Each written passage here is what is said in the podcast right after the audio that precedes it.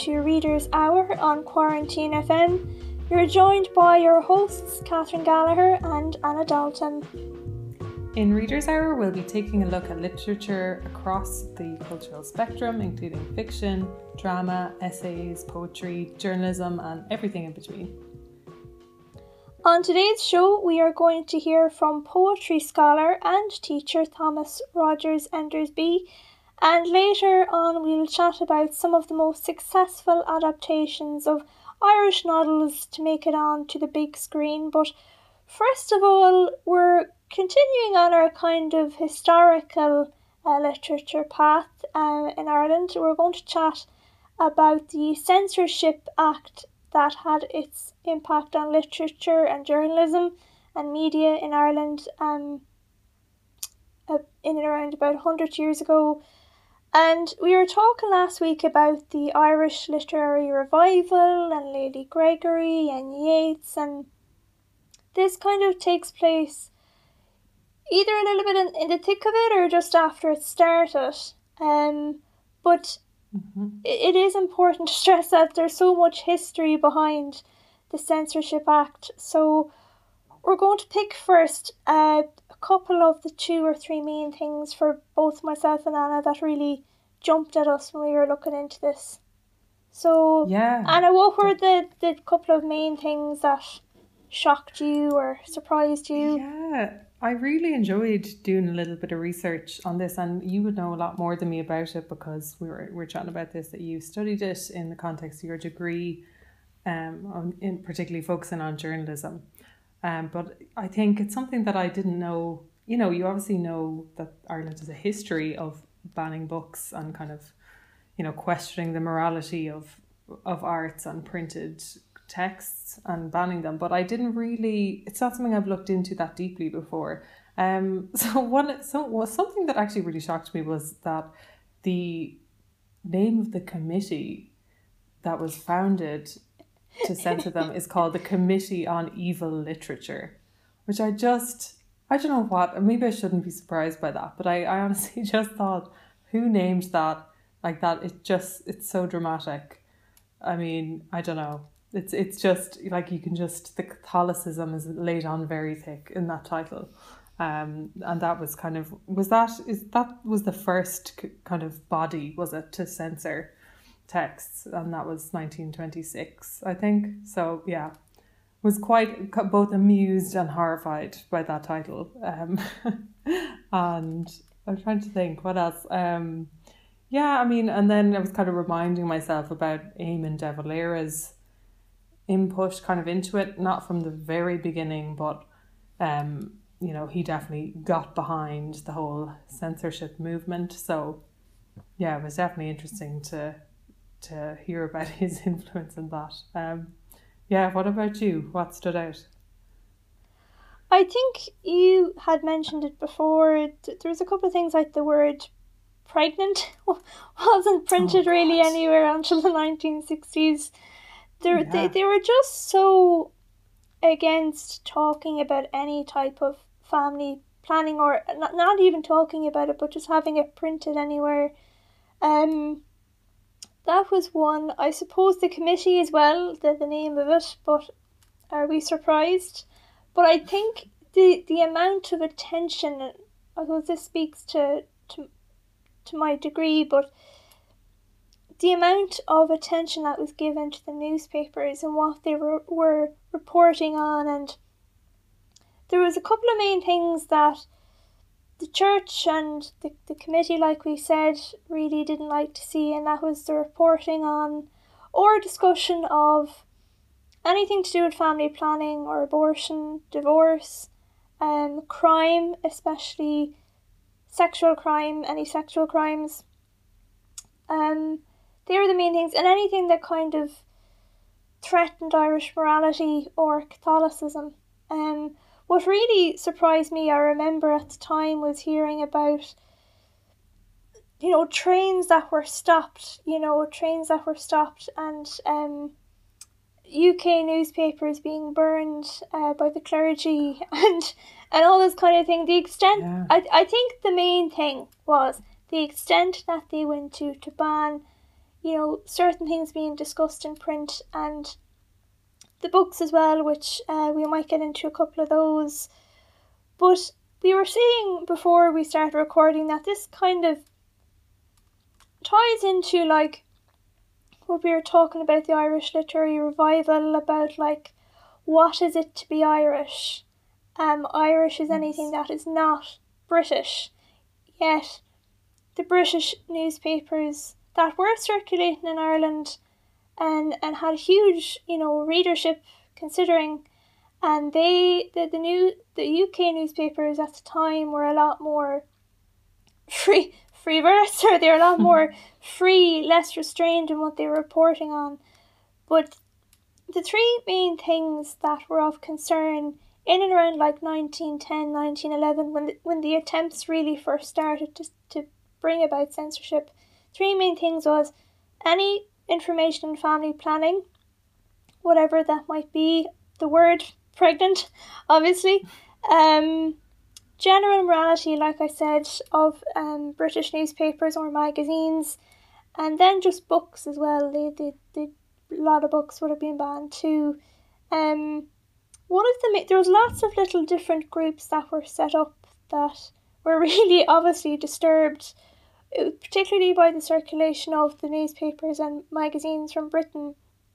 One of the main ones was the Irish Vigilance Association, and they were organised on a parish by parish basis. So you have to imagine the mm-hmm. amount of coordination and organisation that went in um, into these, and they particularly had their eyes on the news of the world, Sporting Times, Empire News, London Mail, and Health and Efficiency, and all these were deemed to be object- objectionable and unsuitable. Um, mm-hmm. They started campaigns, demonstrations, writing letters. They, they did whatever they could, but it was only partially successful because whether the drive went out at the time, but they you, you could still if you really wanted them you could still access them you could still buy them in secret but one of the things that they and others did was that they would you could say harass or approach. You could pick either of the words. They would go up to shop owners um, and intimidate them into signing pledges to promise not to sell these particular mm-hmm. magazines or newspapers. But the crucial event in all of this that brought about the legislation was how this Committee on Evil Literature uh, came about. And it was the Irish Catholic Bishops Standing Committee, that mouthful, they sought a meeting in 1926 with uh, the Minister for Justice at the time uh, about their concerns about these materials. The meeting was arranged the following day. You know, if you think about it, yeah. a group of bishops could click their fingers and command to meet a minister, and it, it happened within the day. Um, a committee, like we said, was appointed less than a month later, but interestingly enough, uh, the bishops were invited to give evidence, but they declined, saying that mm-hmm. their talking was done and it was meant to be kept behind closed doors. So there's mm. these r- religious groups from all around Ireland. There's kind of nearly too many to mention, to be honest. But one of the main interest groups that wasn't invited uh, was the National, Ju- National Union of Journalists. They were not invited to give evidence. Um, following year, they uh, presented a report to the government, and by 19, so that was 1927, and then by 1929 there was the Censorship Act uh, yeah, there's loads. And actually, just before I move on to that, I just think it's so interesting when you're describing that of how calculated and it's just they went to such lengths to sort of plant the seed in every parish and build the mechanism up over a couple of decades so that, as you say, in 1926, there were so many powerful people behind this already that, you know, the time was right. They had the Free State, you know, was already a couple of years old, and they just said, "Now's the time. Let's lock this in." And it just immediately, like so, such a quick turnaround. Um, but yeah, a huge uh, amount of authors banned. Like we were discussing this. So Kate O'Brien is one. Um, and yeah, one of the first. So actually, we were looking at which were kind of the, some of the first books that were banned. Um, and one is an author, Radclyffe Hall, um, a woman writer who wrote a book um, called The Well of Loneliness, which was about a lesbian relationship. So that was one of the first on the list that they said, get rid of that, we don't want it. And then quite a lot of really, really well known authors. Like I was thinking as well, quite a few of the big short story writers. Liam O'Flaherty, Sean O'Faolain, Frank O'Connor. Um, very famously, Edna O'Brien. Um, she had two books banned in within two years, and well, this is kind of later on in 1960 with the Country Girls. Um, the Lonely Girl. Again, I think with the Lonely Girl, which came out in 1962, Archbishop John Charles McQuaid complained personally to oh, the then Justice Minister Charles Haughey and said, "Get this banned," and it, it was immediately banned. So it's it's just that kind of they had such access to whisper in the ears of the politicians in power and just get anything that they thought was immoral. And that was a lot as we've as we've discovered from this research. Just get rid of it. The land of spices by kate o'brien it was banned yes. on, on the basis of the last five words i think i heard it was even on the last page um but which i'm not 100% sure about but it was banned on the basis of oh yeah the last five words so that would be on the last page that makes sense describing the character's father with another man, and the five words were, and she saw them embrace. So that was one example of something that got banned. I was seeing as well a poem, a translation, a direct translation of a poem which in English uh, is The Midnight Court. Um, Frank O'Connor translated it in 1946 and it got published and it was banned. It was a poem about sexual frustration in rural Ireland, so he was a brave man maybe at the time mm, for for attempting it, but the original poem was written in Irish, um, and then when O'Connor translated it directly, word for word, it was banned. But he was falsely accu- accused of inventing a blasphemous passage for the translation. But this is the thing books in Irish and material in Irish was not banned so the original version of it, published three years after O'Connor's translation, was not banned. And that was in the thick of censorship. That was 1949, that mm. was in the mm. thick of it. One of the, the main things that was kept an eye on was the News of the World, which of course we know is a UK based publication, or it was up until 2011. Um, the news of the world was one of the main things that caused like the you know the biggest stirs you know in the committee and for um the clergy um and it was deemed that they published just a lot of um they published a lot of just sensationalist materials a lot of crime um but for Irish readers as well, you have to remember like other papers or other magazines offered this alternative viewpoint, probably for the first time uh, ever for them. Um, and obviously, the demand was there. Um, and it was seen as an alternative public sphere, but having the potential to threaten Catholic moral values, like we have said. Um, but the most controversial episode with regards to the news of the world was in Cork in 1927, where four members of a local Catholic priest group seized the papers and other British titles and legal proceedings uh, happened subsequently after that and they were given public support. Um, the editor of the Christian Brothers magazine, Our Boys, wrote to the Minister for Justice in 1926 um, so that yeah so that was sorry that was the year before so that was kind of the start of, of, of all of this but it was deemed in 1930 um, that enough was enough with the paper at a kind of at a political level. Uh, and under the legislation at the time, the ban was to last for an initial three months. No appeal, there was no appeal provision until the Act was amended in 1946, which allowed members of the Oireachtas to to make an appeal to the uh, committee's decisions. And when the news the first ban was confirmed, the wholesaler Giles Eason uh, was contacted to arrange to facilitate meetings with authorities in Dublin.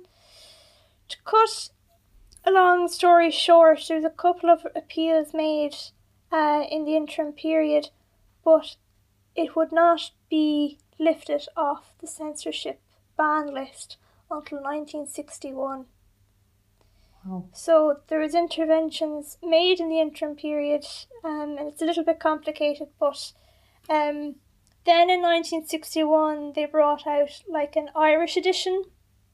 So we do hear of Irish editions now, like the Times UK Irish edition, that's to tailor for our local news, but they tailored it to take out local sensitivities is what it was called. They took out, you know, the particularly particularly salacious uh, content and whatnot. But mm. like to think of, of a newspaper being banned for, for that amount of time, like is just yeah.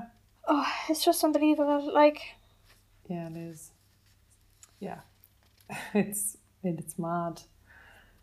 Um, particularly that it had such a wide readership, you know, and it was like the demand for it would have been huge. Things did begin to relax a little bit around then with the introduction of television. But and that's mm. a period called new journalism, but that is honestly a completely different uh, discussion altogether. We'd be here all night talking about it. But the key takeaways, I think, um, for me anyway, would just be the, the sheer amount of influence that the Catholic Church had, and I suppose we shouldn't be surprised by this, but I know, and it's it's important, I think, because I I hadn't really thought of how wide reaching an act like that is. So the fact that so you know it's it's literature, print journalism, any kind of magazines or you know, pamphlets providing information on access to women's healthcare, abortion, and these were banned up until you know up until not that long ago. And you know things like you know, Playboy magazine, I think it was in the nineties that that was taken off the list in Ireland. It's you know it just was all of these publications could not be published at all.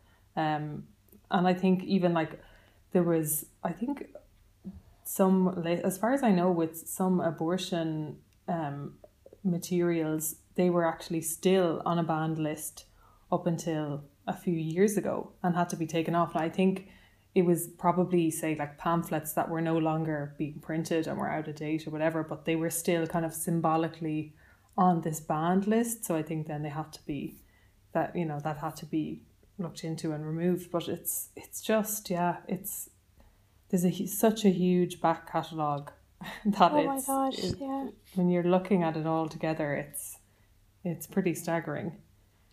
Anna, you were chatting to Thomas earlier in the week. Tell us what the two of you got up to.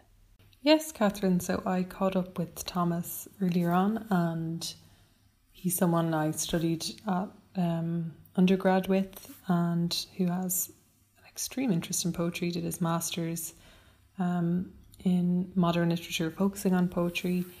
Um, a real Yeats expert, but we actually decided to have a chat about Mahon, um, Derek Mahon, poet who who died a little earlier on this year. Um, and yeah, we, we spoke a little bit about his his poetry um, and his legacy and, and looked at a couple of poems in particular. Okay, so delighted now to welcome Thomas Rogers Endersby to the programme, who's taken time out of a insanely hectic week to chat to me about Mahon. Welcome, Thomas. Evening. so we thought, given Mahon's passing in October, that we might just take a little bit of time to chat about him. And I thought of Thomas for this because I know he's he's something of a fan and has spent a, a good bit of time with Mahon's poetry in good times and in bad. So I yeah, I I I suppose that's the first thing I was going to ask you Thomas is when you kind of came to Mahon or found his poetry. Um, I think I came to him. Well, I know when I came to him, um, which was the final year of university or final year of my undergrad. Um, we were taking. Well, no, you didn't take this course, Anna, but taking a course on um, authority of the poet, focusing in on the idea of um, the. I suppose the main philosophical thrust behind one uh, poetic voice and how that's shaped or formed. Uh, and so Mahon was one of I think five or six poets on that particular course. Um, and I'd never really engaged with him much before. I think I may have read a little bit of it at the junior cert or something like it. Mm-hmm. Um, but it wasn't until then that I sort of got the new collected poems, which of course gets recollected and recollected basically every year. So my version of new collected poems, which is, I don't know, probably 2016, 2014, something like that, is definitely out of date by now because Mahon will have changed something again and again. uh, it's 2011 actually, my new collected poems. Okay. Um, so yeah. Defunct. I heard this. I, he, it's very interesting that he was such a serial reviser of his own poet, poets. I think this is something that pissed off his publisher, Peter Fallon at Gallery Press, because Mahon was always saying, "Oh, I just want to keep revising and just a few more changes." And obviously it's a, a nightmare if you're his editor saying, oh God, we have to bring out another selected or collected. Well, it's a um, nightmare if you're working on him as well, so which is why my copy of New Collected Poems has rather boringly on every page um, of any poem I've sort of written on, I um, I have in different colour inks the the changes um, so, so this is where radio falls down, I suppose. Uh, but um, every yeah every page I've got sort of amendations from, for instance, where one thing changes in the yellow book to the last collected poems to anything like that, and I does it does make me want to, with some spare time one day in the future, sort of recollect his poetry in a multiple format edition and see if you could sort of gather all of Mahon's weird and strange um, tweaks and changes that come over the years and try and make sense of them. Because often they can be quite quite basic. Um, you know, he one of his really quick revise, revisions that he makes a lot of the time will be switching from something like 60s as a word to 60s as numerals. And I'm, those are the ones that puzzle me the most, I think, because I, I sort of stare at those amendations and just think, right, I can understand shifting actual words for, for rhythm, for meaning, for something. But I'll, I'll never really understand, other than sort of the appearance on the page, why numerals get changed um, mm-hmm. or why he takes things in and out of italics in titles. Um, or uh, the one you know one that makes more sense, I suppose, is lots of the epigraphs get removed as he goes along. It's it's almost though he starts with a slightly more um, flashy, embellished, burnished thing, and his, his his final process is to strip it back uh, and remove these epigraphs and remove these little flourishes until you just get to the kind of the rawness of what perhaps he's striving for. Um, yeah, it is. It's incredibly pernickety, and I know that sort of comes with the, you know, moniker, you know, poet. But it, it is the fact that he's he cares enough to make a change that, to your eye, seems you know pretty pointless. Is you know the word sixties, as you say, to numerals. So it's, it is interesting. I wonder is it you know, what, did it really bother him? Would he have lain awake at night thinking, "Oh, I can't rest until I well, make that alteration"? I think so. I mean, this is the man who lived for years in um, Fitzwilliam Square in Dublin, and it's it's only when he can no longer live in Fitz. So he, I mean, the the backstory there is that he used to rent um, a garret, an attic at the top of a house in Fitzwilliam Square in Dublin, and. Um, when the old lady who owned the house, when she died and her son inherited it, and he went to develop it or something like that, uh, and Mahon could no longer live exactly there. He decided he would no longer live in Dublin. Um, so this is the perfectionist in him, I mm. suppose, and it's it's you know it's a bandied around term perfectionist, but I do think Mahon is someone someone who strives to get as close to that as possible. But you know, it's this idea that I can either live in a beautiful Georgian square or I don't live in that city at all, and that's that's why he ends up in Kinsale in the end. Um, yeah. And again, this weird existence of always living in someone else's property. In Kinsale, he lived um, basically in an annex again to someone else's house.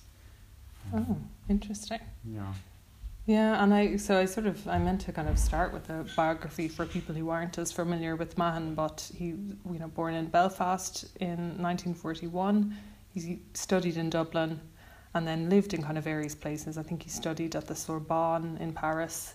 He was in America and Canada at different times. Um, I think a brief foray as kind of a journalist in London, and then I think I want to say America again, and then as you say, he kind of settled from the mid '90s in Kinsale. So, sort of somebody who moved around, who kind of didn't really return to Belfast after after growing up there, um, but was sort of always, you know, it it certainly figures a lot in the poems, and also he was often referred to as sort of one of the the set, you know, from the north of Ireland at the time of kind of Heaney, Longley, and Mahon are always mm. sort of talked about together, um, which in a way I think is, is slightly difficult because I feel like Mahon maybe didn't get as, as much airtime as perhaps he would have if Heaney wasn't as towering a figure because I well maybe not as maybe you know he is and obviously he's still you know he he's made it onto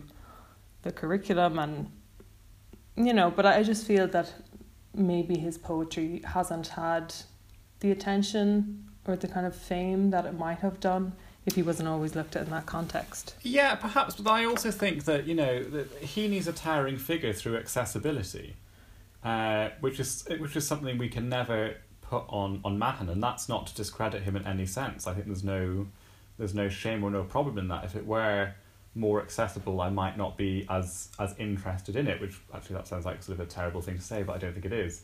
Um, so so yes, growing you know growing up to, to the want of a better phrase under the uh, or growing up with the, the shadow of Heaney is always going to be difficult. But I I don't think Mahon and Heaney were ever engaging with the same things or trying to do the same things, and therefore I think even without Heaney, the the lack of accessibility you might find in Mahon uh, would would still have kept him where he was in the sort of the poetic zeitgeist as such.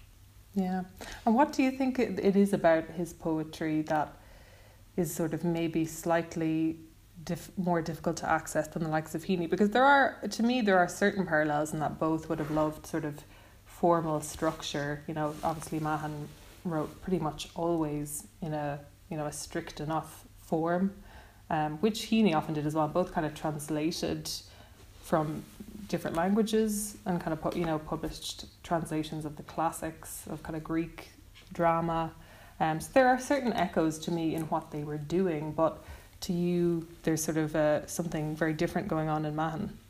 Yeah, I mean, I, I think when we think of Heaney engaging with the classical, he's like um, Kinsella translating the Táin or someone like that. It's still accessible classical, but I, I think when Mahon starts to move towards his large references, there's something incredibly academic and knowing about them.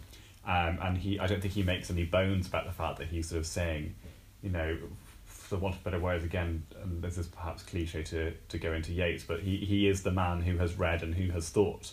And I don't think Heaney ever wants to play that role. I think he wants to be the everyman. Um, and I think that's where perhaps the accessibility changes because Mahon's never trying to be the everyman. He's trying to be the specific thinker, uh, to be the sort of the philosopher king, and I don't think he has any qualms about doing that. Whereas perhaps Heaney wants to be wants to be read, needs to be read, um, in order for his poetic project to be successful, as opposed to Mahon, I think, almost could exist in isolation. Um, and, and one support of that is almost his, his constant revisionism. You know, if you if you don't need your reader to a certain extent, then it doesn't matter if you're constantly revising. Um, now, of course, if you're publishing, I suppose that sort of undermines that argument slightly, but you would never expect Heaney to take a really successful collection of poetry if he'd written the Yellow Book and then go, actually, do you know what? Call back Gallery Press, I'm changing it. Um, I want it republished with, with minor changes. Yeah, that is that is true. Um, and when you talk about sort of a, a philosophical nature to Mahon, do you think that's the, it's sort of a gravitation towards darkness of kind of contemplating I don't know human insignificance because there there's a lot of darkness in the poetry a lot of I think trying to get to grips with with death but also to my mind kind of survival and sort of enduring in maybe sort of a sense that sometimes reminds me a bit of Beckett, of this sort of, well, it keeps going. You know, life keeps going on, and I, I keep writing, and here we go again. Yeah, well, in, in his own words, you know, twice have come in from the cold and then thrice have come in from the cold. I'm sure if he'd lived for longer, we'd have four and five times have I come in from the cold.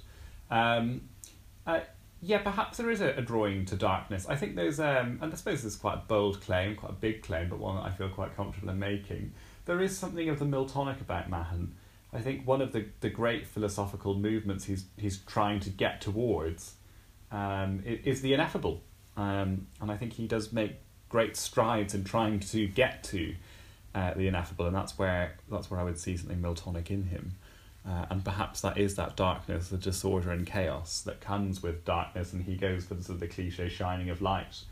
Um, and the, the only way to really do that is to equip yourself with the uh, with the classical references uh, and the, the sort of the, the, larger ideas that some of his contemporaries wouldn't quite engage with. So maybe this is a good moment where we might pick a poem or two and just have a have a read and maybe discuss a little bit if that sounds okay to you. Yeah, um, one that I would suggest as a, a good insight. Oh, I think there are two great insights into Mahon. Uh, one is a Bangor requiem. Um, I think you can tell a lot about someone by how they write an elegy, um, and there is something deeply. I don't know what sort of adjective we're going for. Is it Mahonesque? something deeply Mahonesque about Mahonian. Uh, Mahonian. I think Mahonian. We'll have to settle Mahonian. There's something deeply Mahonian about um, about a Bangor requiem, um, mm-hmm. in the same way that there is uh, about um, for Eugene Lambe in Heaven. Um, but yeah, I would suggest a Bangor requiem if that's okay. If that's okay perfect. Well, if you if you would, I'd yeah. like you to read it. Of course. We stand, not many of us, in a new cemetery on a cold hillside in the north of County Down and stare at an open grave or out to sea. The loch half hidden by great drifts of rain. Only a few months since you were snug at home in a bungalow glow, keeping provincial time in the chimney corner, newsletter and woman's own, on your knee, wool gathering by Plato's firelight, a grudging flicker of flame on anthracite. Inactive since your husband died, your chief concern the appearances that ruled your life in a neighbourhood of bay windows and stiff gardens shivering in the salt sea air. The sunburst ideogram on door and gate. You knew the secret history of needlework, bread bin and laundry basket awash with light, the straight backed chairs, the madly chiming clock. The figure in the Republic returns to the cave, a Dutch interior where cloud shadows move to examine the intimate spaces, chest and drawer. The lavender in the linen, the savings book, the kitchen table silent with nobody there. Shall we say the patience of an angel? No. Not unless angels be thought anxious too. God knows you had reason to be, and yet with your wise monkeys and Dresden figurines, your junk chinoiserie and coy pastoral scenes, you too were an artist, a rage for order freak, setting against a man's aesthetic of cars and golf your ornaments and other breakable stuff. Visible from your window, the sixth century abbey, church of Colum and Malachy, light of the world once in the monastic ages, home of antiphonary and the golden pages, of radiant scripture, though you had your own idea of the beautiful, not unrelated to Tolstoy, but formed in a tough city of ships and linen, Harland and Wolff, Mackie's, Gallagher's, Lyle and Kinahan, and your own York Street Flax Spinning Company Limited, daft musicals at the Curzon and the Savoy. Beneath a Castilian sky, at a great mystic's rococo tomb, I thought of the plain Protestant fatalism of home. Remember 1690, prepare to meet thy God. I grew up among washing lines and grey skies, pictures of Brookeborough on the gable ends, revolvers, RUC, B specials, law and order, a hum of drums above the summer glens, shattering the twilight of her lock water in a violent post industrial sunset blaze, while you innocently hummed south of the border, on a slow boat to China, beyond the blue horizon. Little soul, the body's guest and companion, this is a cold epitaph from your only son, the wish genuine if the tone ambiguous. Oh, I can love you now that you are dead and gone, to the many mansions in your mother's house, all artifice stripped away, we give you back to nature. But something of you, perhaps the incurable ache of art, goes with me as I travel south past misty drumlins, shining lanes to the shore. Above the Mournes, a final helicopter. Sun showers and rainbows all the way through Louth. Cottages buried deep in ivy and rhododendron. Ranch houses, dusty palms, blue skies of the Republic. Yeah. It's a beautiful one. So that is a Bangor requiem, but also is it death death and Bangor? It was changed, did you say? Yes, it was it was Death and Bangor when it was the Yellow Book, and now it's a Bangor Requiem. Yeah. Mm. Um, uh, uh, perhaps one of his more interesting um, title changes. Uh, I suppose the thing that always strikes me about that more than anything is the the boldness, um, and something that he's to be commended for in a way of of taking on something like the elegy for one's own mother and having the having the confidence and the comfortableness to compare her to one of the figures in Plato's cave. Um, yeah, not not to do too much of this, but think of think of Heaney's own clearances sequences and, and, and how he engages with his mother's death and Yeah. obviously the separation there is Mahon didn't have the the firmest of relationships with his mother, which is not surprising when you listen to that poem. Um, but but having the um, yeah, having the chutzpah to not take not take the moment when they've died and think now is the is the time to comply uh, or to, to follow the sort of the natural order of things, but to say no, actually, I'm I'm going to stake my claim and say even the yeah even the even the, the figures in the republic return to the cave. I'm I'm going to compare my own mother to that level of ignorance. Um, Yeah, and it's also it strikes me it's almost yeah in in plenty of ways it's not elegiac as you would expect. Like it, it's quite an energetic poem, and it kind of darts in some way to me between different references. I, I don't know. It doesn't really have the slowed down both pace and kind of um, kind of deliberate reverence maybe that I would expect um, in in this kind of poem. yeah, yeah. I mean, who, who thinks of an elegy ending on ellipsis? Yeah. if, if, if nothing else, you know that, that that flies in the face of what you think of it as a form. There is, you know, Mahon hasn't found resolution here, uh, and I think you're right. It's it's a perceptive view to say that the the pace is there uh, uh, and the, the constant illusion reference, um, because because he hasn't found resolution he's not succeeded in the in the elegy form. Yeah, you're right. It's sort of a deliberate objection to that. And I, I kind of, yeah, I, I respect that because it's, I think that is, there's always sort of an expected neatness and, as you say, resolution to an elegy that, you know, is perhaps not always, that's really not always an authentic kind of conveyor of what experiencing grief is, especially if you've had a difficult relationship with the person. So I think, yeah, he, he kind of stays true to to his own maybe defiant kind of sense of, of his own both experience and I don't know ability as a poet to to not do the expected. Yeah, and uh, you know, it's, he can do it if he wants to. That's the thing. This is not out of any kind of lack of skill. I mean, this is a man who can sit down and write a villanelle in half an hour. Um, if he wants to make an elegy work, uh, it, that is not beyond Mahon's scope. Um, so it is very much a pointed uh, and deliberate open-endedness. I think. Mm. Um, I think if we compare it, if I may, to another elegy of his, you can see when he, if he wants an elegy to work, an elegy can work. Um, I might just quickly turn to Yeah. uh, another poem from the same collection, actually. Which Collection. what um, Well- sorry, I was just gonna say what collection and what um kind of year or era was this published in, do you know?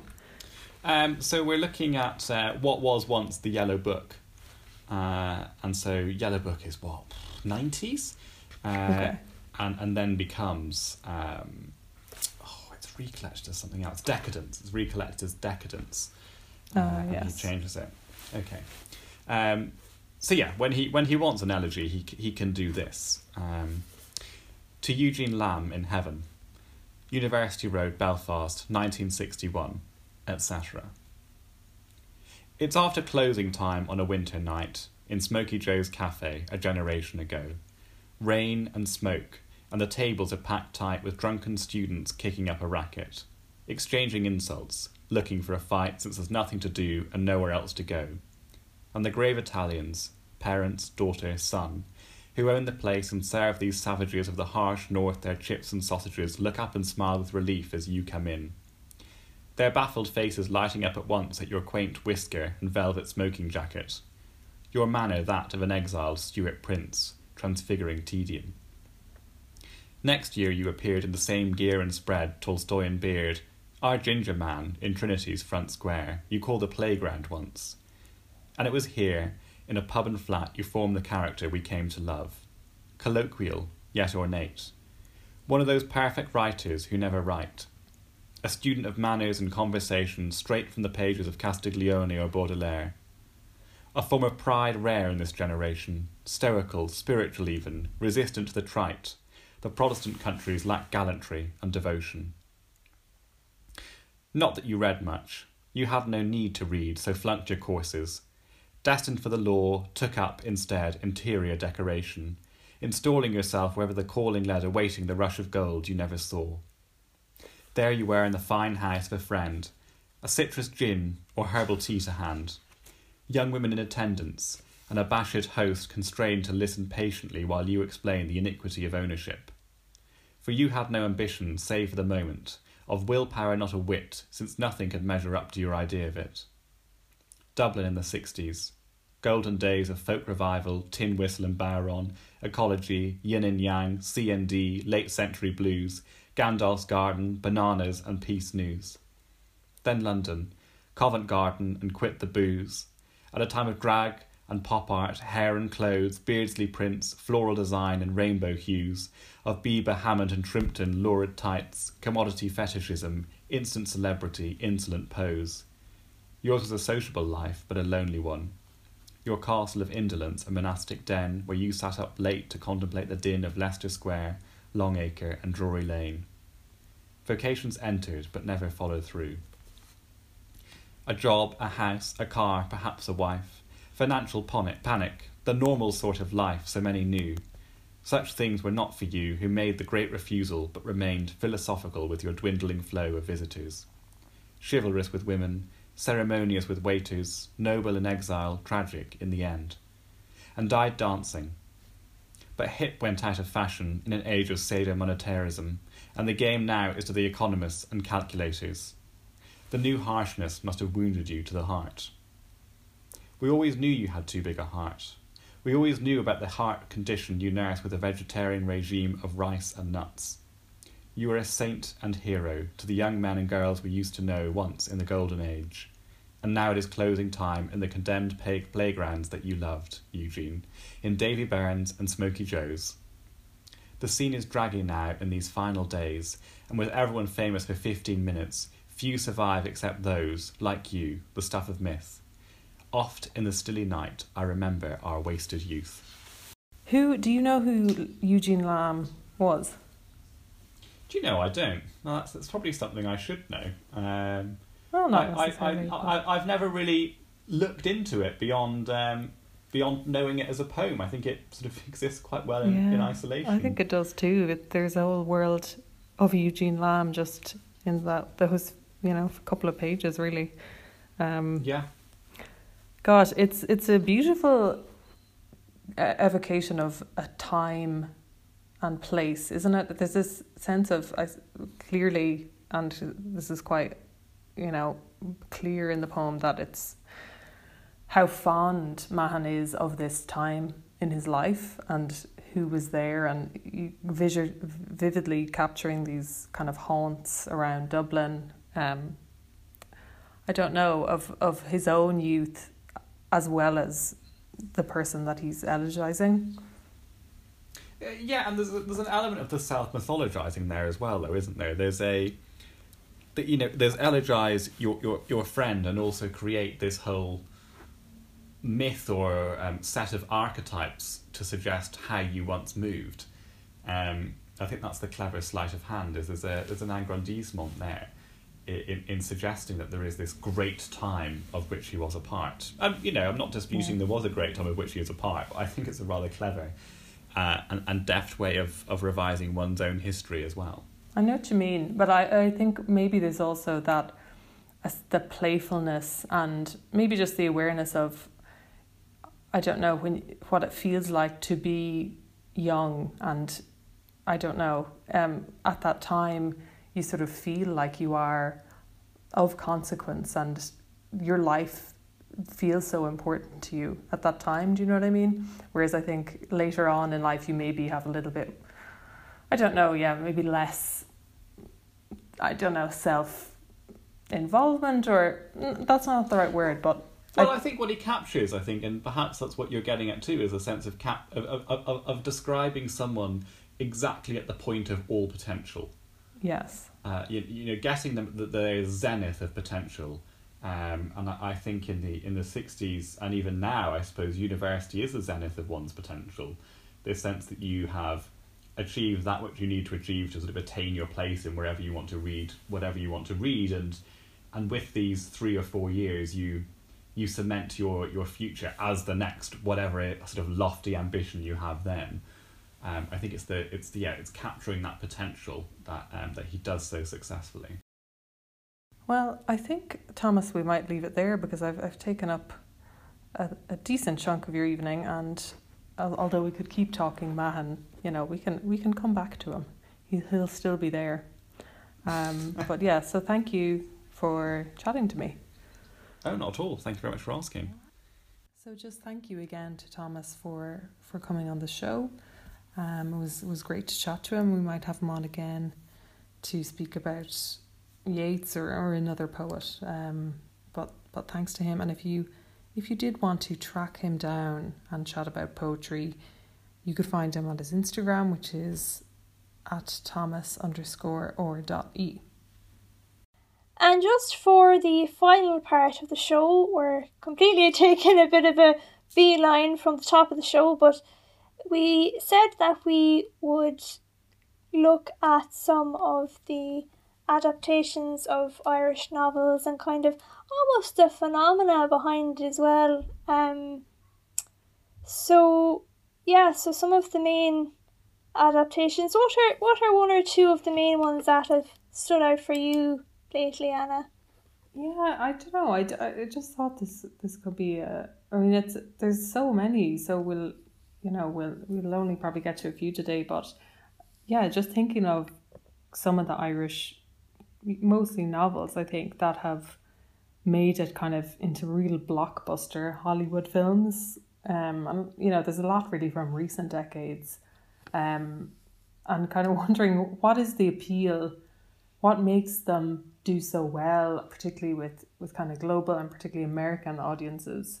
Um, and I think it, to reference Wild Mountain Thyme again, it probably is partly that that after seeing that trailer that put me in the spirit of it because I almost was looking at that and thinking, you know, who is this for? Because it seems like it's for, is it for Americans who identify as Irish Americans or like who I don't know because Americans do love Irish people you know they and I found that from living there that there's Irish people are very well regarded you know and and also there is a huge I can't remember the figures but there is a huge diaspora population of like millions of Americans would identify as Irish American because they have whether it's like a close link or even you know like a great great grandparent but they still you know, will be very attached to that. So I don't know if a film remains to be seen what Wild Mountain Thyme is going to be like, but it does seem like it's it's almost like a, somebody's impression of Ireland who hasn't been there or something. It's like a bit set in the past. It's like everything is is rural. I think while I talked to a lot of people about that um, trailer, and it's kind of who had the same experiences as me, where they thought that it must have been set in like the 1960s until Emily Blunt references something about freezing her eggs, and you're like, wait, sorry, what decade are we talking about? If she's talking about IVF, and then you realize it's present day, because I think it's just this sort of like uh, you know, unrealistic setting of Ireland that as if it's it hasn't modernized. Um, Mhm. but for some reason that appeals to people. Um, and there's a lot of other films I think that have have kind of gone down that road. Other people say, which I do think is true to an extent, that the Irish accent. I think this is the accent and the portrayal obviously are two different things, but the the accent um apparently our accent is very hard to get right and Yeah. you know like even the way that I speak and the way that someone from Dublin would speak or someone from Cork would speak or even you know um in the Midlands would speak would be very very different. But you can't get away from the betrayal either. And I do think that between that maybe I'm not sure could you say the same about Brooklyn, but when it comes to our when it comes to the romantic side of things in these adaptations, or it could be in the books as well. I remember as a normal people, but I think it was really emphasized in the the television series that when it comes to like that part of our lives that that we're chronic communicators and we that we cannot True. communicate effectively, which you know uh, to a certain extent could absolutely be, be true. Um, I'm not sure what your thoughts are on that, but I, ju- I just Well, think yeah. I just think there's certain parts of it that are just take it and run away with it. Um, I have to say I did enjoy Brooklyn. Um, I Brooklyn thought was really good. Yeah. I I thought it was shot beautifully. I remember I, I went to it in the cinema, um, at the time. I remember it was. Sh- I love this the, you know, the cinematography around it, and, you know, the clothes, and even you know, the makeup in it. I, I I thought it was really really well done. But um, Yeah, yeah, and I think it's not um I don't think it really takes many liberties with you know, it, it actually felt quite realistic. Obviously it's a kind of like a Hollywood film and it, you know, it's beautifully shot kind of as you're saying, but um I don't know, it felt like she it's just done quite sophisticatedly. It's also that really I think that the story of, you know, the immigrant journey of going to New York you know, at that time, I think it's set in the 50s, and her life there, there's something really appealing about that story, and it's done really well. So I think um, it's not actually surprising at all how much of a hit that was, and like Saoirse Ronan is so good in it. I actually, and I've read the book, and I thought the film was better because I, I think Saoirse you don't hear that too often. Nah, no, not well. I know, controversial. Maybe, maybe, uh, maybe people Hot love take, that book. and it's hot take Hot of the week. Jeez, yeah. I hope I'm not pissing off Colm Tóibín now, but I I just thought because the car I found the lead character in the book quite flat and sort of I didn't really get behind her, but yeah. I thought in the film Saoirse Ronan is just really great actually in it. So I think she yeah she kind of makes it. Um, I don't know how I've nothing against Saoirse Ronan personally, but uh, half the time she's being interviewed, and it's probably not anything to do with her or she's no input in the questions she's been asked. But it's you know, it's these are like accent challenges and um, yeah, what is it I to be you mean. Irish and you know, do you know mm-hmm. a leprechaun handy or like something like it's and it just kind of I feel it's very undermining for the actual person. Yeah, and we're trying just trying to think like I wonder if she's starting to get away from that now. Maybe a bit more. But it, it does feel like it comes up a lot, especially in the kind of American like late night TV chat show circuit and I don't know. I also th- just think it must be really hard to be an actor being interviewed. You know, just like it's it's it is that's obviously a performance as well when you're on like Yeah. a late night show like that. So then, you know, and she's just very personable, so she'll like chat about that, whatever. I mean, she also gets like I think a lot of people in Ireland kind of question her accent in real life, but apparently her parents are from Dublin, isn't this it? Because she's she has an accent that you're a bit like, oh, I thought you were from Carlow. You don't really sound like it, but I think I think her parents are from Dublin. So she anyway, but I, I think yeah, it does it does come up a lot. I touched on it there briefly. We can't get away from it. normal people. Yes, normal people. Yeah, so good. I mean, it, it was really kind of what got us through lockdown one, I think. to be honest, it was it's Causing so, a ruckus so on good. Lifeline as well. oh, oh, that sorry, that was that that so that, funny. that that relates to like the Committee on Evil Literature, like Yeah. you know. Actually, do you know what? It really does. I because I listened to that and I was like, and as my sister Maeve pointed out, there was one person who sounded like they were a priest, but they weren't admitting it, and they were calling in as just like a concerned citizen. But it was like, are you a priest though? Because they kept using words like fornication and stuff. I was like, what decade are we living in? Like, what are you talking about? And almost the from the Liveline, like, oh god, it was so funny. But it was almost as if one of the things I took away from it was people were sort of saying, oh yeah, it's fine to have that stuff in TV, but just not Irish TV. You know, not things that are set in Ireland. And you're like, okay, so you just want to pretend that nobody like what like what how how does it make a difference to you whether it's Irish or like an American program? It just none of it made sense. That was oh god, that was funny. Poor old Joe Duffy, he puts up with a lot. Um, but but did you enjoy the the TV adaptation of yeah, it? yeah, I really did actually, and it's one. It's actually another one. God, I'm two in a row, but I I nearly thought that was as good or better better than the book. Maybe I well, you know they're obviously very different. You know, it's when you're adapting for for the screen, but it's I suppose it's just one of those things that you're often expecting a TV or film adaptation to let you down in certain areas. But I just thought it was brilliant and. um yeah, I think you know it was nice that they were had the time to be able to make it over a series and then be really faithful then to kind of the book and the spirit of it and you know give everything a lot of time. Actors, yeah, I mean they've they were fantastic, and Daisy Edgar Jones is someone who absolutely nailed the Irish accent, but she does have an Irish parent, her mum, I think. Ah. So she, you know, that that helped her out on that front because her accent was really good. And just the the last one we have, uh, P.S. I love you, which Oh, God, again yeah. is another. Yeah. I've actually watched that film more maybe than I might admit. Um, but Yeah, I- yeah, yeah. always comes up around holiday time on the telly. But um, Yes, it's true. I've read it. I think I've read it as well as seen it. It's Cecelia Ahern. Um, can't remember what I thought of it now. I don't think I thought it was that well written.